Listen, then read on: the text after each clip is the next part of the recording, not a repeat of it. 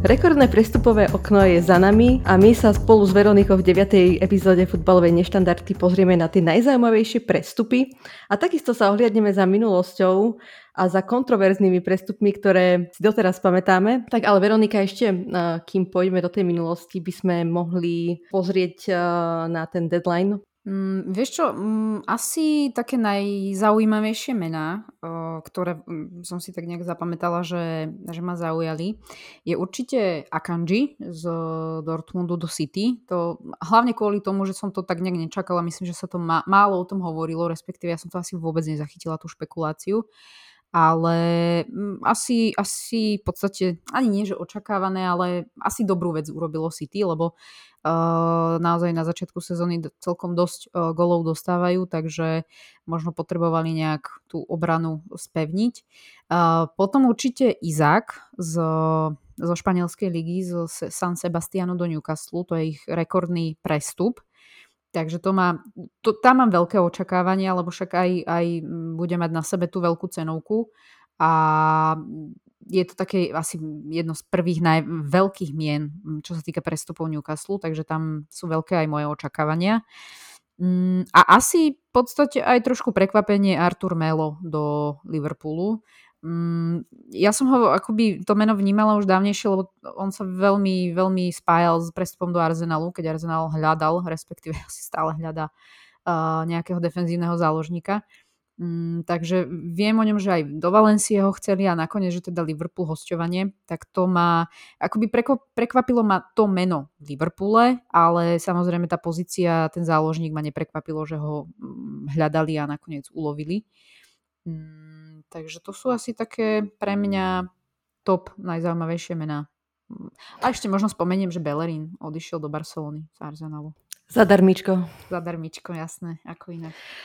Inak ten Arthur Melo, samozrejme, bolo to prekvapenie z ničoho nič. Inak potom prestupovom okne teda sa ešte objavili informácie, že Liverpool bidoval za Caseda. Caicedo sa volá, z Brightonu. Mm, Caicedo. Mm-hmm. A teda vraj budeme mať nejakým spôsobom prioritu v januári, alebo teda v zimnom prestupovom okne. Takže to ma celkom prekvapilo. Nečakala som, že ešte urobia takýto ťah. A ten Artur Melo, no, 26 rokov, hostovanie s opciou za nejakých 36 miliónov, takže ako to, je, to mi dáva väčší zmysel, lebo prvé tie informácie boli, že bez opcie. Teraz má aspoň ten hráč uh, motiváciu, že sa bude snažiť, aby prípadne ostal v tom Liverpoole, lebo, lebo v Juventuse moc si nezahral. A ešte celkom ma zaujalo aj hostovanie z Juventusu do Chelsea, Denisa Zakariu, ktorý, mhm. pokiaľ sa nemýlim, tam nestrávil nejak veľa času. On myslím minulé leto prišiel do Juventusu a už je preč. A ešte samozrejme si vynechala jednu veľmi zaujímavú vec. No povedz. Pierre Emerick Aubameyang predsa. Á, tak to je také čo Bývalý kapitán. Mm. Áno, srdciar, veľký arzenálu evidentne. Ako, sa, ako to vnímaš? Ešte je mi to úplne, úplne že ukradnuté. Uh, v podstate je mi Aubameyang celý ukradnutý a akože nech ide kam, kam chce. Vôbec nemám nejaké, mm, samozrejme pozitívne, ale asi ani negatívne na to emócie. Proste mm, vyjadril sa, že ešte má nedokončenú prácu v Premier League. Tak uh, a vôbec, vo, fakt vôbec si neviem ani predstaviť, že či sa mu bude v tej Chelsea dariť alebo nie. Uh, v Arsenal sa mu posledný, už teda posledné mesiace vôbec nedarilo, takže otázka, že či to či ho bude vedieť Tuchel asi využiť tak správne, aby sa možno rozbehol. Ale myslím, že on v rámci toho prestupu bola aj výmena, nie? Že uh, Alonso do Barcelony, Aubameyang opačne a plus nejaké ešte euriky, myslím, že k tomu boli. Takže Alonso sa tiež už zbavili, alebo teda on konečne odišiel z Chelsea ako chcel ešte v rámci toho transferu. A mňa ešte inak zaujalo možno ten Bednárek z, z toho Southamptonu, to sa tiež už dlhšie hovorilo o tom, ale im sa vlastne zranil Diego Carlos, nie? Myslím, že on v lete prišiel stoper ako mm, akože veľké meno, po ktorom, e, o ktoré malo záujem viacero veľkých klubov a prišiel nakoniec do Estonville, ten sa im zranil, takže asi je to nejaký nejaká náhrada. Ale celkovo ja mám, ja mám rada uh, ten deadline day, lebo Uh, nemám rada také tie dlhé kauzy, kedy sa to ťa, ťahá mesiac, dva, špekulácie, pôjde, nepôjde, nakoniec ide hentam. Mám rada také tie, vieš, úplne, že prekvapka, že pecky, že zrazu z ničoho nič, proste sa niečo stane. Uh, Arsenal posledné hodiny vraj veľmi, veľmi bojoval za uh, Douglasa Luisa z Aston Villa. Tam bolo v podstate, myslím, že tri ponuky im poslali.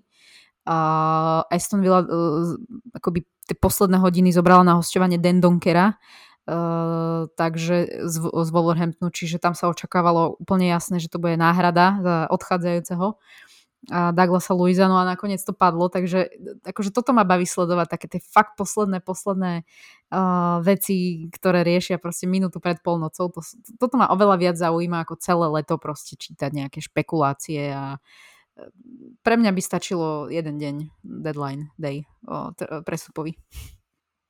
Ešte čo ma um, prekvapilo, bol prestup aj Billyho Gilmura z Chelsea do Brightonu za 7,5 milióna.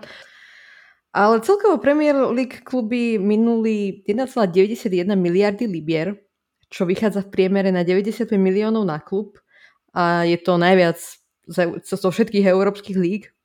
Pre porovnanie druhý, druhé boli kluby v talianskej sérii A a tam minuli 647 miliónov libier. Takže dosť veľký rozdiel. Na treťom mieste bola Liga so 482 miliónmi, štvrté miesto La Liga 437 a piaté miesto Bundesliga so 418. A pritom tie prestupy aj tých veľkých mien v sérii A boli primárne dotované práve z predajov Uh, napríklad najdrahší prestup bol Gleison Bremer, uh, obránca náhrada za Delichta do Juventusu, ktorý stal 35,5 milióna. A v podstate aj také tie najväčšie mená v sérii A boli buď to boli že voľné prestupy, alebo hostovanie, hej, že Dybala, Pogba, alebo Lukaku, hej. Alebo aj Wijnaldum, akože už nie je to veľká hviezda, ale tiež je to hráč, ktorý tam putoval a išiel na hostovanie. Uh-huh. A samozrejme v Ligue 1, tak tam uh, najviac míňalo PSG, pochopiteľne, 128 miliónov a sekundovalo mu Nice so 60. A najdrahší hráč Ligue 1 bol Vitinha za 36 miliónov libier. Ešte pokračujem teda La Ligou. Uh, tam najviac minula Barcelona, 153 milión eur. Uh, ale najdrahším hráčom bol Aurelien Chouameni, ktorý teda prestupoval do Real Madrid za 80 miliónov. Inak veľa tímov tam malo skôr profity, hej, že Sevilla 63 miliónov profit, Valencia 42. A čo sa týka tej Bundesligy, tak, ehm, tak tam samozrejme vždy dominuje Bayern, mm, ale Bundesliga aj stratila nejaké mená. Lewandowski odišiel, Haaland odišiel, prišiel síce Mané, aj De Licht je zaujímavá akvizícia, ja som veľmi zvedavá aj na Ryana Hravenbercha, ktorý prestupoval z Ajaxu do Bayernu. A naopak do Dortmundu putoval ešte Karim Ademi alebo Sebastian Aller. A do Lipska sa vrátil Timo Werner. Takže síce najmenej míňali, ale keď sa tak vezmeme, tak zaujímavé okno aj pre Bundesligu. Um, chceš k tomu niečo dodať? Mm, vieš čo, mne pritom napadlo taká tá polemika, že, že keď, keď sa bavia ľudia, že či je lepšia Premier League, alebo teda najlepšia liga na svete, či je Premier League alebo La Liga, uh, tak podľa mňa aj toto je m, mm, taký ukazovateľ toho, že naozaj tá Premier League míňa ako šialená, akože asi to odráža aj stav klubov a ako investujú majiteľi a tak ďalej, ale uh, v reále tá Premier League proste skupuje tých najlepších hráčov práve z tých ostatných líg a o tom svedčí aj to, koľko v tej La Lige míňajú na kvalitných hráčov a že skôr ich teda predávajú evidentne niekde, ako naopak získavajú.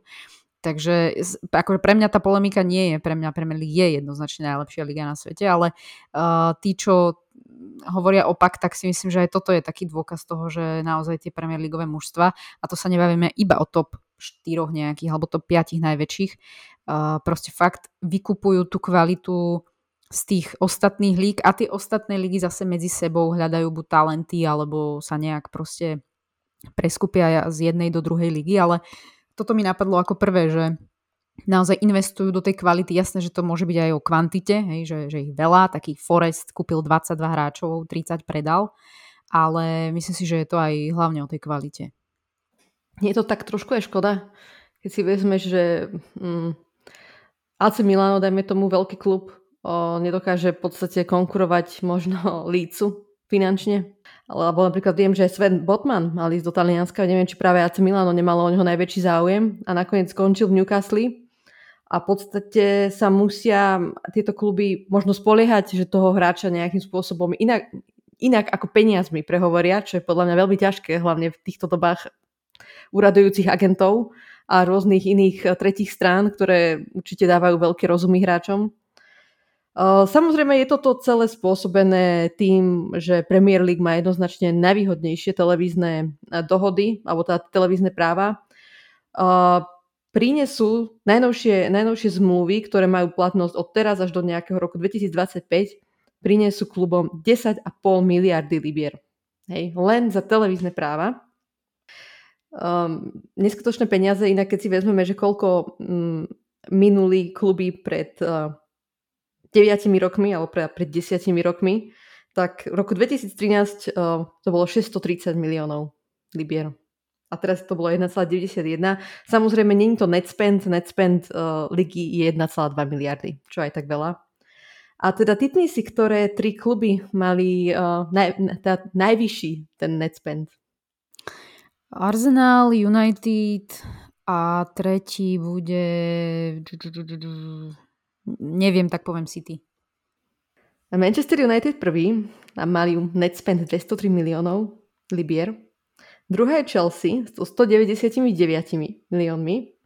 A neviem, ako je to i tak možné. Á, vlastne áno, teraz som si spomenula, spomenula že kúpili Fofanu a Kulibaliho a teda. A tretí je Nottingham Forest so 148. No, mala som ho vo favoritoch, ale zase hovorím si, že síce ich kúpili 22, ale že to neboli nejaké veľké čiastky, ale tak asi sa im to nazbieralo. No, no a potom West Ham 143, Newcastle 118, potom je Tottenham a až potom je Arsenal, čo som prekvapená bola celkom. Že nakoniec vás všet, toľko klubov uh, pr- Presne, predbehlo. predbehlo, lebo, lebo na začiatku prestupového obdobia asi som mal skreslenú tú predstavu tým, že Arsenal minal najviac, kráľoval rebríčkom, ale teda asi nás potom zvyšok dobehol neskôr. No. A tieto čísla sú vlastne, samozrejme sú to len odhady. A hadaj, ktoré tri kluby boli v pluse? Ťažké otázky máš dnes? Neviem. Nebudem ani typovať. Manchester City, plus 31 mhm. miliónov. Čo som prekvapená inak Ale oni celkom. vedia predávať. Oni Ale vedia predali. Predávať. Uh-huh. Leicester je druhý s 56 miliónmi, uh-huh. dáva zmysel. A najlepšie je na tom Brighton s 57 miliónmi. Tak oni dobre, oni dobre predali, hej, aj toho Kukureu, uh-huh. aj uh, Bisumu predali. Mopej, uh-huh, jasné. A ešte aj ten išiel, vlastne máš pravdu. No dobre, tak daj, uh, pre, čo bude prestup tohto uh, leta? No, už sa budem opakovať, ale Haaland, jednoznačne. Dobre, tak ja poviem, že Gabriel Jesus. Ďakujem. uh, môžeme sa teda jednak pozrieť ešte do minulosti uh, a na kontroverzné prestupy. Neviem, či toto leto sme nejaký taký zažili. Asi ten najkontroverznejší je možno Obameyang, že teda ide hrávať e, krivalom, ale inak asi všetko v poriadku. Ešte ten Cody mi napadol, ale ten asi to nemá... nezaujíma. Ten až tak nikoho nezaujíma. Uh, teraz na Netflixe je vlastne seriál, uh, nie, pardon, seriál, dokument o prestupe Figa uh, z Barcelony do Realu Madrid, takže určite odporúčam. Sú nejaké kontroverzné prestupy, na ktoré si ty spomínaš, alebo aj nespomínaš, ale si o nich počula a zostali ti v pamäti? No, ja som v tomto dosť e, budem taká deformovaná Arsenalom, ale tak zase treba si povedať, že Arsenal v posledných x 10-15 rokoch naozaj veľa predával a, a síce mám aj jednu kúpu, ale určite Ashley Cole z Arsenalu do Chelsea. To, to, to zabolelo dosť. Uh, Sol Campbell z Tottenhamu do Arsenalu, to si myslím, že na tú dobu, ja si to asi úplne nepamätám akoby živo, ale na tú dobu to musel byť podľa mňa, že, že brutálne kontroverzný prestup. A čo ma najviac mrzelo je Robin van Persie do United. Uh, hlavne tá, myslím si, že tá rivalita United Arsenal vtedy bola ešte o niečo väčšia a to bola úplne taká situácia, že klub nemal peniaze, postavil štadión, nedarilo sa, hrali sme s absolútnymi proste, že, že, že, že zle, s kým sme my hrali, hrávali. Jediná iskierka nádeje bol Fan Persie, kapitán a Buch do United vyhral titul. Takže toto, toto bolo dosť také, že bolestivé. A čo si spomínam mimo Arsenalu, to bol, že Carlos Tevez z United do City. To si myslím, že bol riadny popuk. Inak k tomu Campbellovi ešte by som sa vrátila, lebo ja, ja ho mám, napísan, mám tu napísaný teda ten prestup z Tottenhamu do Arsenalu, že on bol v Tottenhame 9 rokov, z toho posledné 4 roky bol kapitánom. Povedal, že za Arsenal nikdy nebude hrať, ale v roku 2001 zadarmo k veľkému prekvapeniu všetkých, aj novinárov, ktorí si mysleli, že prišli, prišli na nejakú tlačovku k predstaveniu nového brankára, Richarda Wrighta a nakoniec to bolo teda predstavenie Sola Campbella. Ale tak vyplatilo sa mu dvakrát Premier League, eh, trikrát FA Cup. Hmm. Takže eh, na toho Figa si inak spomínaš, či nie? Nie, akože mm, ja keď sa povie Figo, tak samozrejme vidím dres Realu Madrid a mm, ako viem, že hral v Barcelone, ale ani si to neviem predstaviť popravde jeho barcelonskom drese. Ale jasné, viem, viem to pozadie, ale, ale nepamätám si to úplne, že, že z tej doby. Podľa mňa to je úplne, ale to je úplný masaker. Ja si neviem predstaviť, že by sa niečo také stalo teraz. Že, že by sa niečo zopakovalo, aby hráč Barcelony išiel do Real Madrid. Uh, on v podstate s nimi aj vyhral uh, La Ligu. Keď oslavovali, tak nadával, alebo teda sa smial futbalistom Realu Madrid. A potom v podstate sa do toho zakomponoval inak Perez, ktorý uh, vtedy uh, kandidoval za prezidenta Real Madrid a povedal, že keď, keď ho zvolia za prezidenta Real Madrid, tak on privedie najlepšieho hráča na svete do Real Madrid, Luisa Figa.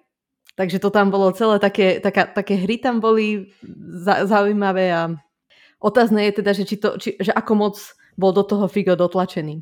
Hmm.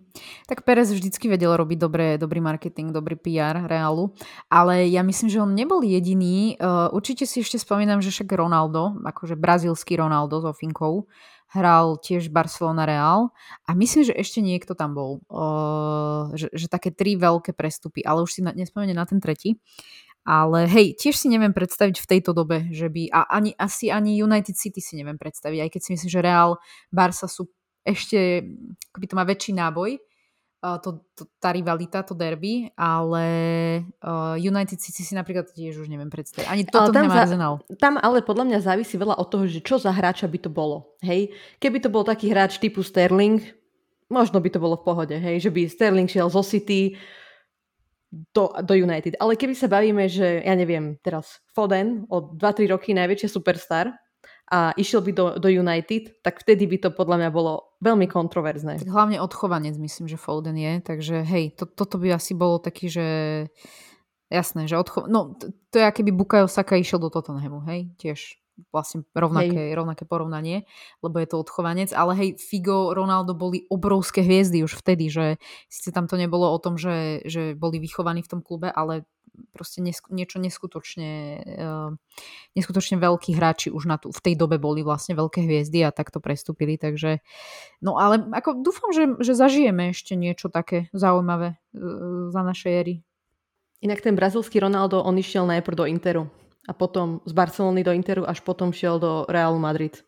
Uh-huh. Čiže Takže máme nebol to priamy prestup. Uh-huh. Mne sa zdá, že v Interi bol najprv a potom išiel do Španielska on, bol, on išiel z Eindhovenu do Barcelony, z Barcelony do Interu, z Interu do Realu Madrid a potom išiel z Realu Madrid do AC Milana. Tak možno to si mýliš. Mm-hmm. Že, tak vlastne on bol dokonca aj v dvoch milánskych kluboch. Dobre. Mm-hmm. Ešte jedna posledná, posl, posledná taká, posledný taký kontroverzný prestup, ktorý si nepamätáme ani jedna. Uh, je to rok 1983.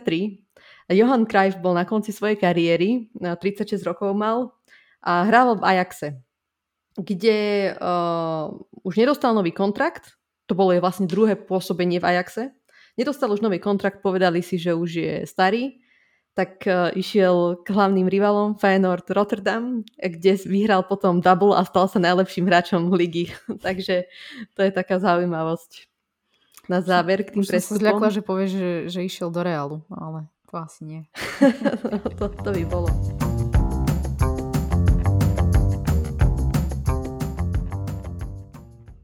Tak za posledný týždeň sme mali až dve kola sa odohrali Premier League, 5. a 6 tom piatom kole, uh, piaté kolo prinieslo nejaké zaujímavé výsledky.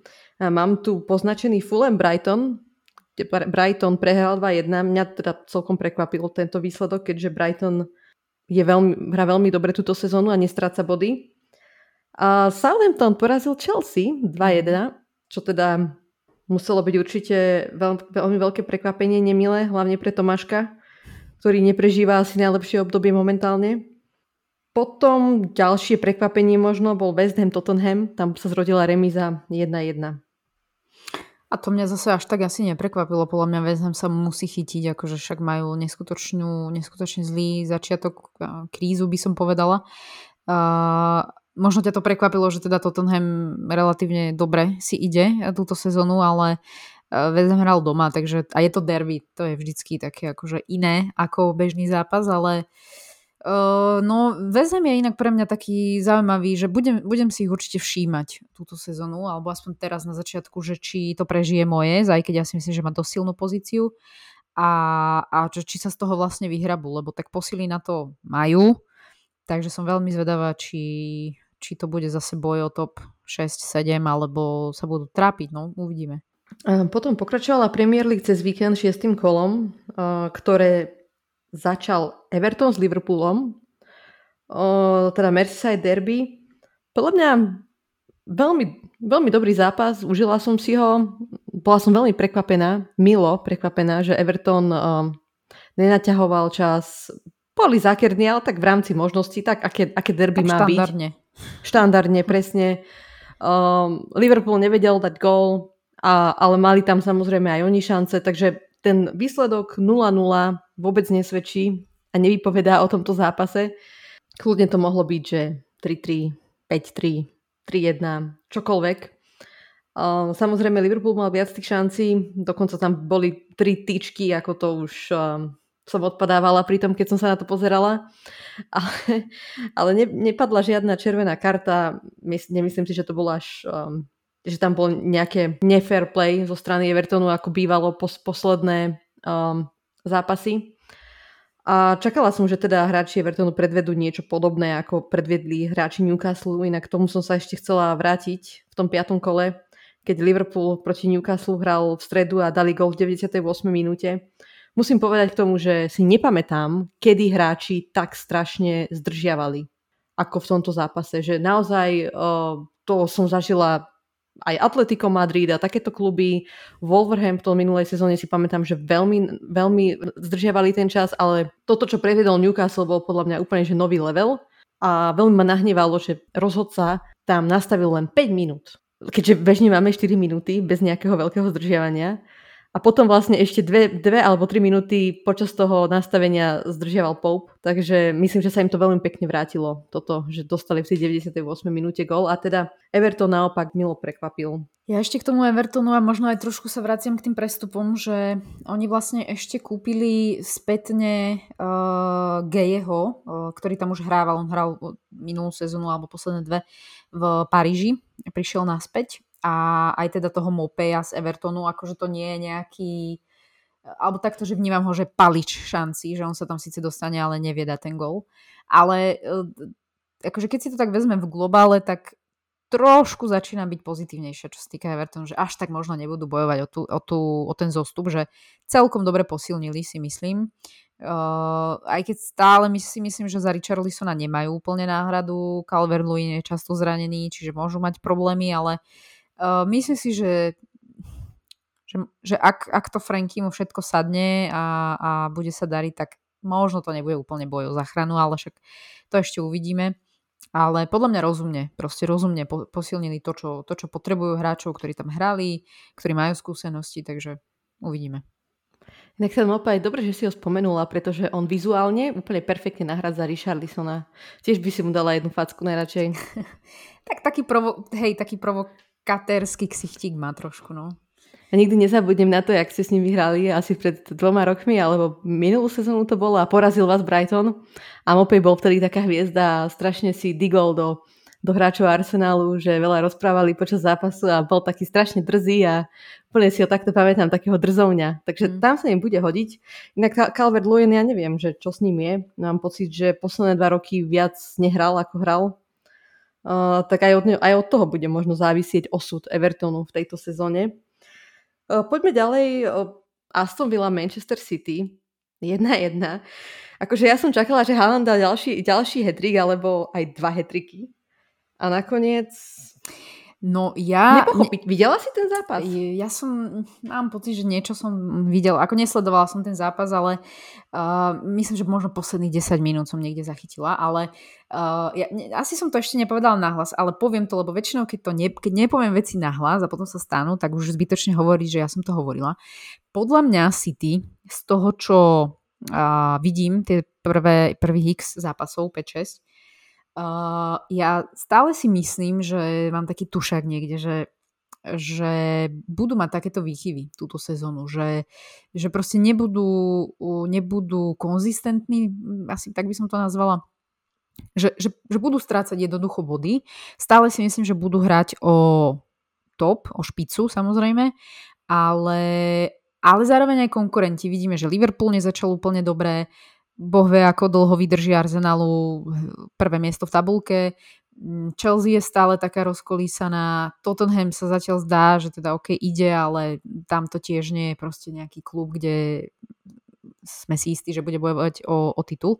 Čiže podľa mňa um, City, ale aj teda zvyšok tých, tých top mužstiev, myslím si, že môžu mať fakt, že problém a že to bude také zamotanejšie túto sezónu o titul. Že, že to nebude proste 10 bodový náskok City a doháňať Liverpool a, a možno niekto tretí, ale že, že to bude také zaujímavejšie, lebo City si myslím, že nebudú tak suverénni, ako boli posledné sezóny. No bodaj by, bodaj by to bolo zaujímavejšie, aby, že by to nebolo len o dvoch tímov, kľudne nech sa zapojí aj 5-6 klubov Mňa inak prekvapilo, ja som ten zápas nevidela, ale celkom ma prekvapilo, že to bola práve Aston Villa, ktorá nemala dobrý vstup, nehra podľa mňa dobre. Čakám, že Stevie poletí za chvíľku. Potom ešte si Brighton robil chuť na Lestri, takže ty, ty si idú svoje, sa mi veľmi páči.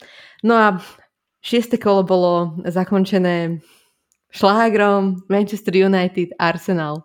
Tak Veronika, um, Arsenal vstupoval ako neporazený tým, do tohto zápasu podľa mňa aj ako favorit, tak povedz nám, čo sa tam stalo. Tragédia sa stala, moja osobná. Ale nie. Uh, United podľa mňa hrali dobre. Hrali...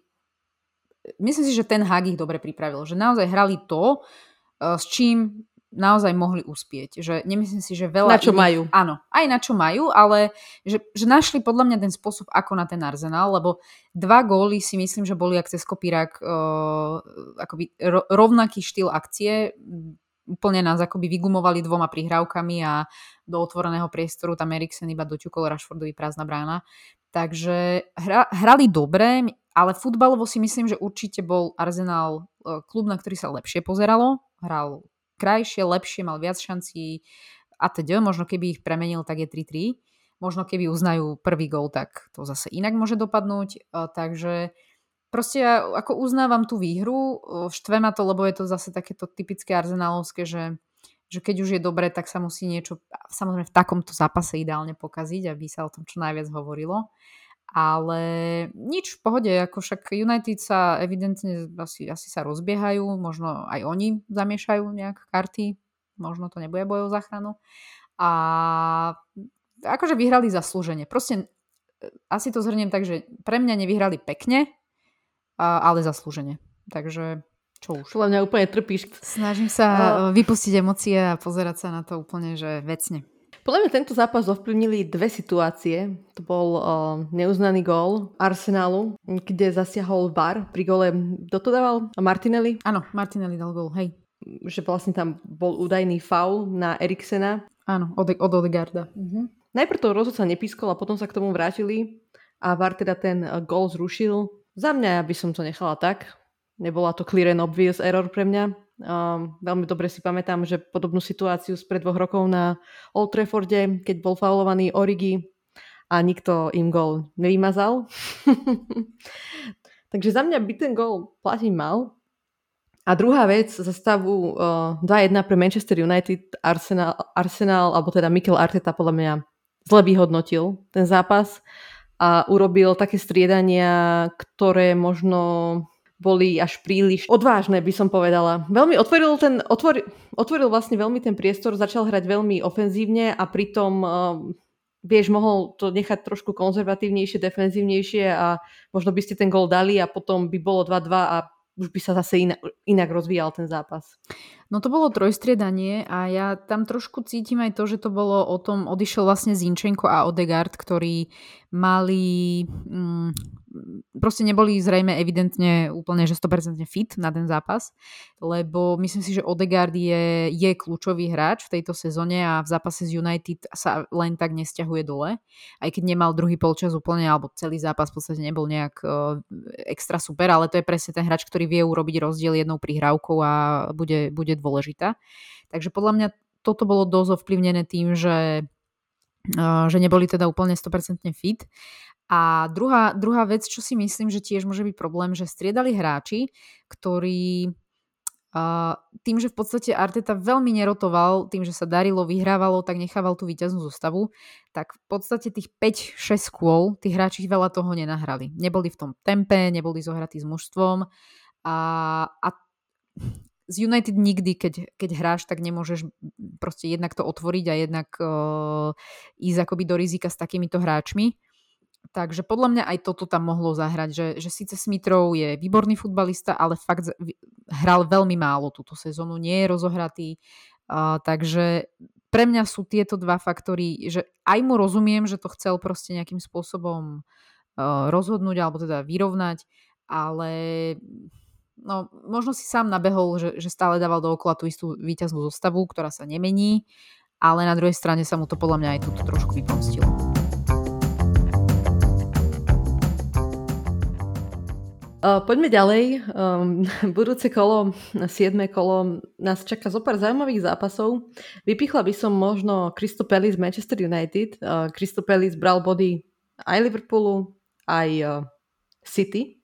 Takže Manchester United sa síce dostáva do formy, ale takže môže to byť celkom zaujímavý zápas. Takisto nás čaká Manchester City Tottenham, čo teda môže Môže to ísť podľa mňa akokoľvek. Pozerať sa na Tottenham je pre mňa utrpenie, popravde, takže asi to si myslím. A naopak City mm, proste hrá, hrá atraktívny futbal, nazvime to. Čiže nečakám nič iné, ako že Spurs budú zase brániť 80 minút a v tých desiatich dokon, akoby dokopy 10 minút, kedy budú mať loptu, tak nejaké dva protiútoky a kľudne môžu aj vyhrať akože môže to fakt dopadnúť akokoľvek. Takže stred takých opozitných mm. filozofií to bude. Vy tam hráte s Evertonom, takže uvidíme, že či e, budú pokračovať v zlepšených výkonoch. Mňa ešte zaujal West Ham Newcastle, mm, že môže byť zaujímavý zápas. Akože tiež môže skončiť podľa mňa 0-0 a West Ham bude chcieť aspoň bod, ak, ak bude hrať Newcastle dobre ofenzívne. A síce hrajú doma uh, West Ham, ale potrebujú body. Čiže buď môžu hrať výrazne defenzívne, aby aspoň proste buď na protiútoky, alebo aspoň na remízu. Ale môže to byť aj úplne, že otvorený zápas a skončiť, ja neviem, 2-2-3-3. Čiže myslím si, že toto môže byť tiež zaujímavý zápas. Neviem, ako zranení hráči Newcastle, či už budú uh, pripravení. Proti Liverpoolu chýbal Gimereš aj uh, Sin Maximan. Ja si myslím, že ak tý, jeden z týchto dvoch hráčov nastúpi, tak ja neviem. Ja, ja mám veľmi vysokú mienku o Newcastle túto sezónu. Um, takže tam som očakávala aj výhru. Izak myslím, že dal aj gól, nie? Vo svojom prvom zápase áno, hneď. Áno. Takže ten tiež so San Maximánom to môže byť e, riadna, e, ofenzívna. Riadne duo. Liverpool bude hrať s Wolverhamptonom. Tam vlastne Wolverhampton mal smolné toto kolo, lebo v konci prestupového obdobia priviedli Sašu Kalajčiča, útočníka, ktorého veľmi potrebovali a ten si v tom poslednom zápase uh, poranil krížové väzy v kolene. A teda hovorí sa o nejakom možnom návrate Diega Kosty do Premier League, že by mal teda ísť uh, práve do Wolverhamptonu, tak neviem, aký, ako si ty na ňo spomínaš, čo si o tomto myslíš? Eh, spomínam si tak, že všetci, ktorí proti nemu hráli, podľa mňa sa museli bať, že skončia s otvorenou zlomeninou. A druhá vec, no proste taký psychouš, akože totálny blázon Uh, myslím, že nazbieral aj dosť uh, červených kariet, provokatér, simulant. Akože nemám ja veľa dobrých slov na ňo, ale asi ako útočník myslím si, že bol, že pre, pre tým asi robil dobrú robotu. Pre ten tým, v ktorom hral. Vedel dať góly, vedel, vedel rozhodiť supera, čiže asi fajn, ale hm, nemám, nemám rado tohto hráča. Asi sa málo kto nájde, kto by ho mal rád, možno fanúšikovia Chelsea. Začiatok Premier League, posledné kola sa nám nesú v, takom, v takej atmosfére kontroverzných rozhodnutí. Môžeme si spomenúť napríklad na potiahnutie za vlasy Romerom. Teraz vlastne minulé kolo Chelsea hrala s West Hamom, kde podľa mňa úplne regulárny gól neuznali po zásahu s Varom, kde uh, strieľal gól Kornet a údajný tam bol, bol tam údajný faul um, na brankára Mendyho, ktorý podľa mňa akože nechcem hovoriť, že filmoval a predstieral zranenie, ale bol tam veľké sťažnosti aj od trénera, aj od, aj od Ricea po zápase. A potom zase ďalší zápas Newcastle Crystal Palace, vlastný gól um, Tyrola Mitchella, ktorý bol zrušený za to, že tam bol údajne nejaký faul na brankára Crystal Palace hráčom Newcastle, ale ten hráč Newcastle bol postrčený a preto vlastne narazil do brankára. Na môj vkus sa až príliš veľa hovorí o týchto rozhodnutiach a na to, že v Premier League je najviac peňazí, najlepší hráči na svete, tak tí rozhodcovia myslím, že sú o jednu, dve úrovne asi horší, by sme mohli povedať. No mne ešte napadá ďalšie asi tri alebo štyri situácie takéto sporné. No ja, ja určite, čo nemám rada a na čo ja mám alergiu, keď uh, už máme ten VAR. Uh, ja by som trestala akoby tieto filmovačky a, a, a proste zomieram na trávniku, pritom reálne sa nič, koľkokrát sa fakt ani nedotkne akože ten hráč. Mňa toto extrémne irituje vo futbale tieto, a, a dvojnásobne tomu nerozumiem, keď máme naozaj VAR. Rozumiem, že je aktuálne nastavený, že proste udeluje iba, ja neviem, červené karty a, a má nejaké jasné pravidlá, ale už keď ho tam máme, podľa mňa je najmenej, e, a vôbec to nemusí zdržiavať hru, e, kľudne nech pokračuje ďalej, do, do uška dostane proste informáciu, že tento a tento proste, však vidí to v opakovaných záberoch x milión krát, ten, ten rozhodca za varom, tak proste dodatočne dostane žltú kartu a nemusí to ani vidieť ten rozhodca na ihrisku, veď má, máme 50 kamier, ktoré ho usvedčia, tak on to nemusí vidieť.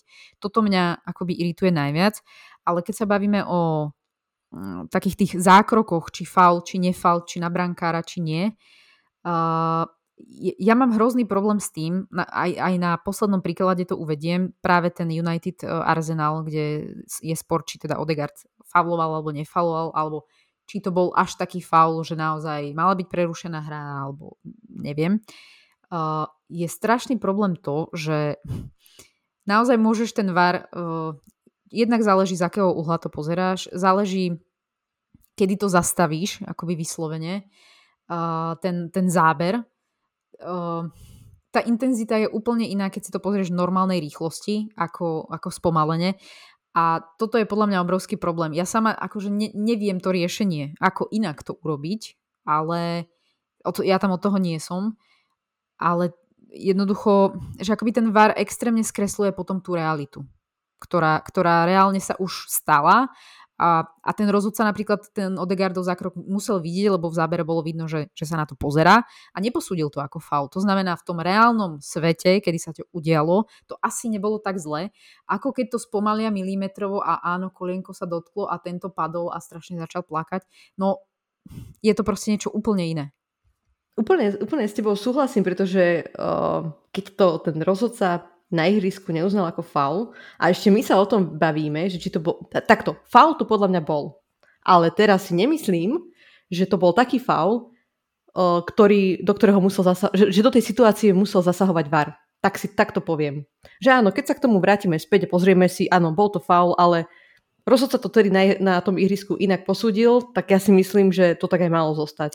No dobré, ale tak zase padol z toho gól. Čiže rozumiem tomu, že tú situáciu no, ale nebola to, ale nebola to jasná chyba rozhodcu, podľa mňa. Lebo nebol to zase až taký hrozný faul. No, veď to je práve to, že, že posudzujeme iba jasnú chybu, posudzujeme iba červenú kartu, tak buď poďme proste všetko alebo nič, ale nevravím, že všetko, že poďme kuskovať zápas na 500 krát ho prerušíme, ale naozaj nech má zodpovednosť ten rozhodca za tým varom, aj v priebehu zápasu, úplne rovnakú ako ten, ktorý je na ihrisku.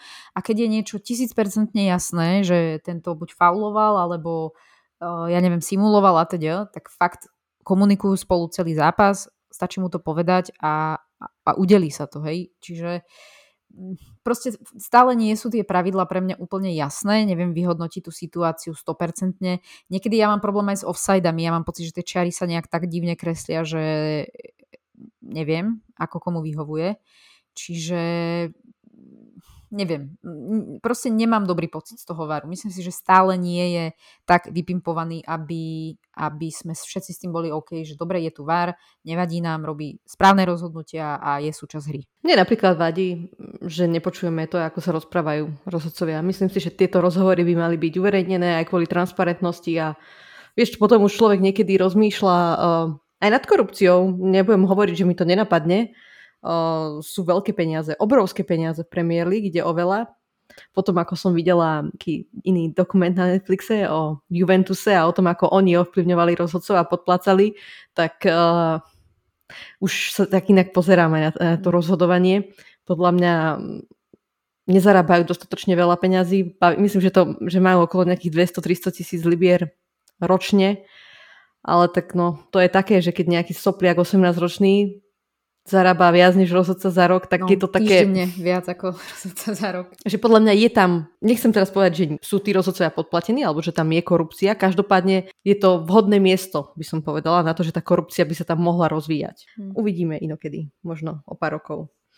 Uh, poďme teda ešte k ďalším takým zaujímavostiam alebo takým pikoškám. Uh, neviem, či si postrehla uh, posledné správy o Polovi Pogbovi, Mm-hmm. A teda jeho meno sa spomína s údajným vydieraním a čarodejníctvom dokonca.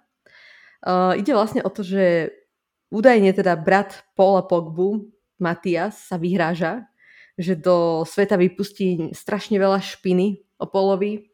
Uh, hovorilo, že dokonca uverejní nejaké veci, neviem aké veci, o Rafaele Pimente, ktorá je vlastne náhradou za zosnulého Rajolu ona mhm. vlastne prebrala po ňom aj tú agendu.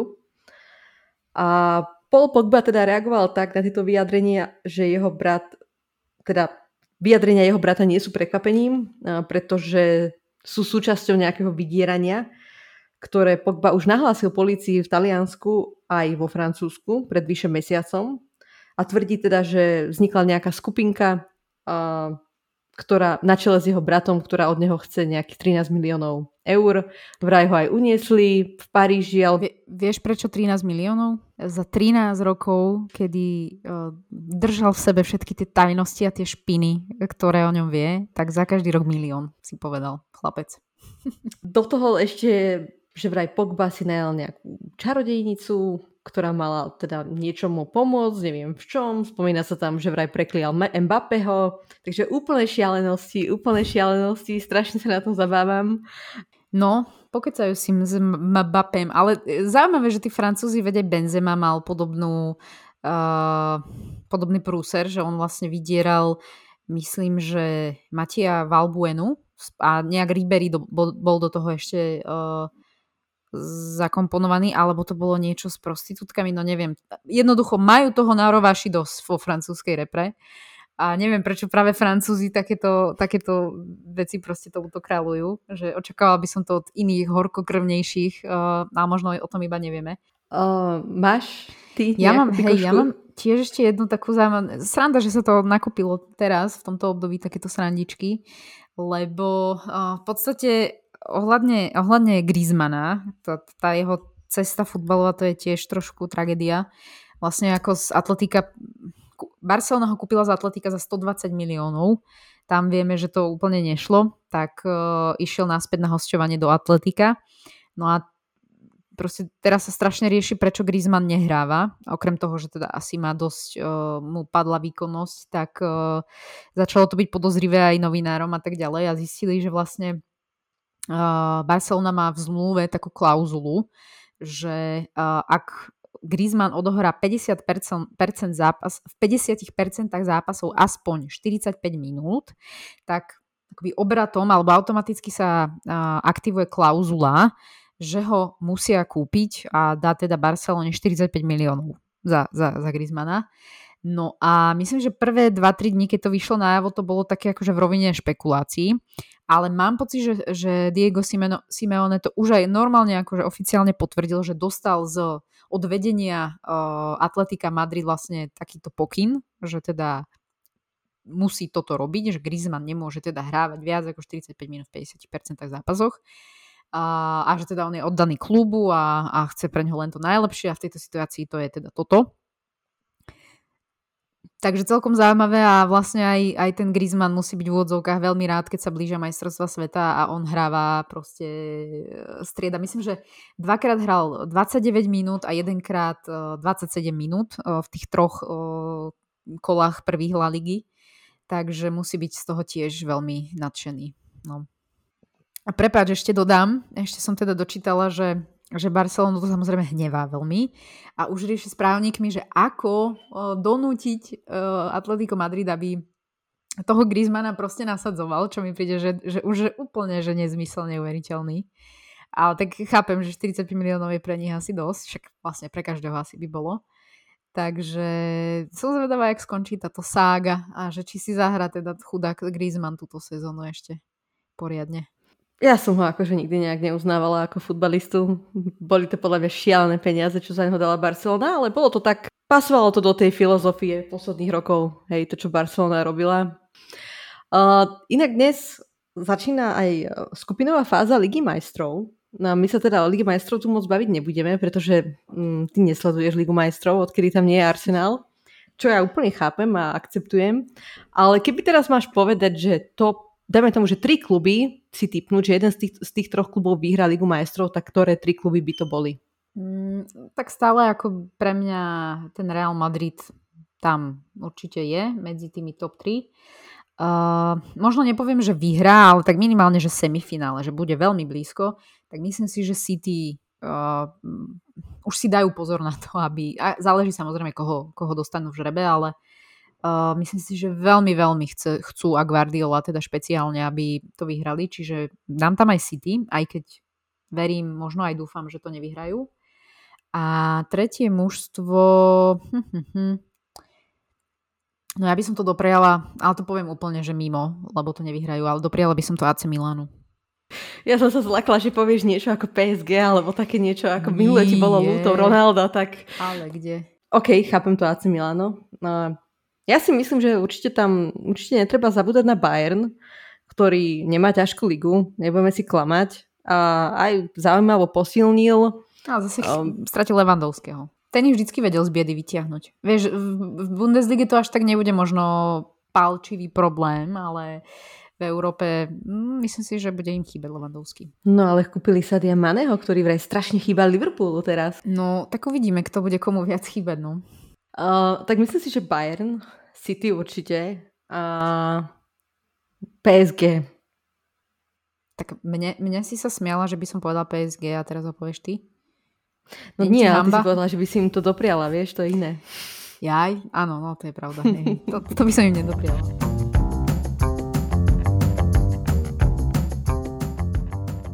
Poďme teda ďalej k našim pravidelným rubrikám hráčovým minulosti. Tak začnem. Veľmi dlho som rozmýšľala, že koho si vybrať. Ja sa tak skôr pocitovo alebo emočne na to pozerám, že kto, na koho si spomínam. Teda som si vybrala Ludovika Žuliho, ktorý hral, ktorý asi sa najviac preslavil v Monaku. Za mňa v Barcelone. Kde zažil, mm, kde zažil, pre mňa zažil ten vrchol v roku 2004, keď som mala asi 13 rokov a doteraz si pamätám, ako, ako proste Ludovik Žuli s Monakom sa dostali do finále Ligy majstrov, čo bolo úplne že prekvapko. Bol to francúzsky reprezentant, práve krídlo, veľmi nízky hráč, mal len nejak 1,64 m. Spravil si teda to meno práve v 2003-2004, kde vo štvrťfinále vyradili Real Madrid. Prvý zápas prehrali 4-2, ale doma zvíťazili 3-1 a Žili dal dva góly a teda Monaco postupilo do semifinále. Tam porazili uh, Chelsea a v finále teda odohrali proti Mourinhovmu Portu. Takže to bolo vlastne to bola tá sezóna, kedy sa vlastne aj Mourinho preslávil. Ale tam sa Julie zranil v nejakej 23. minúte a, a neodohral ten zápas a nakoniec e, všetci vieme, že Mourinho s Portom vyhrali jednoznačne 3-0. A v ten istý rok prestúpil v lete do Barcelony a asi viem, prečo si ho pamätáš práve z Barcelony, Veronika, pretože opäť e, si zahral v finále Ligy majstrov v roku 2006 proti Arsenalu. A síce on toho neodohral až tak veľa v Barcelone, ale práve v tomto finále odohral 90 minút. A tešil sa teda z ušatej trofeje, ktorá ušla hráčom Arsenalu. Tam si pamätám inak aj na ten zápas. Myslím, že Lehmann bol vylúčený. Tak. A inak uh, ste myslím, že začali lepšie, že ste aj vyhrávali mm, po polčase. Mm-hmm. No. Potom ešte hral v Ríme, uh, PSG a aj ešte sa vrátil do Monaka a momentálne pôsobí teda ako asistent manažéra v Lyone. Mm-hmm. Myslím, že aj tam Takže... hral, že? V Lyone. Áno, tam vlastne začínal. Myslím ešte predtým, ako hrával za Monako. Wow, ty máš akú dobrú pamäť. No hej, prekvapila si ma. Fakt som nečakala vôbec toto meno a pamätám si ho hlavne asi naozaj z toho, z tej Barcelony a potom možno Paríži sa mi tak marí, že, uh, že potom neskôr bol.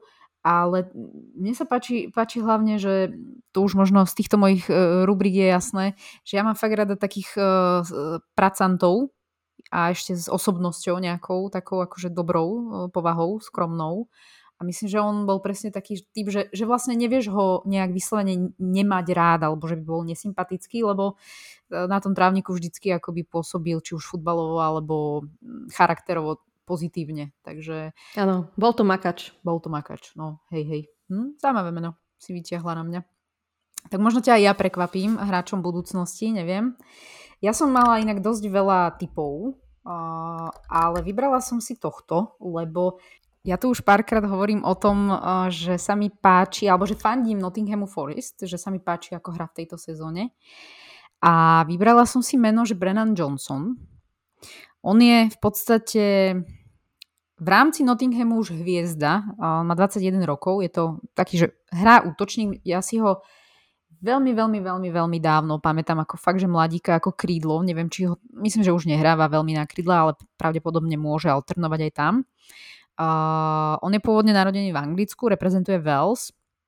No a minulú sezónu vlastne v Championship bol uh, vyhlásený za najlepšieho mladého hra, hráča uh, druhej ligy.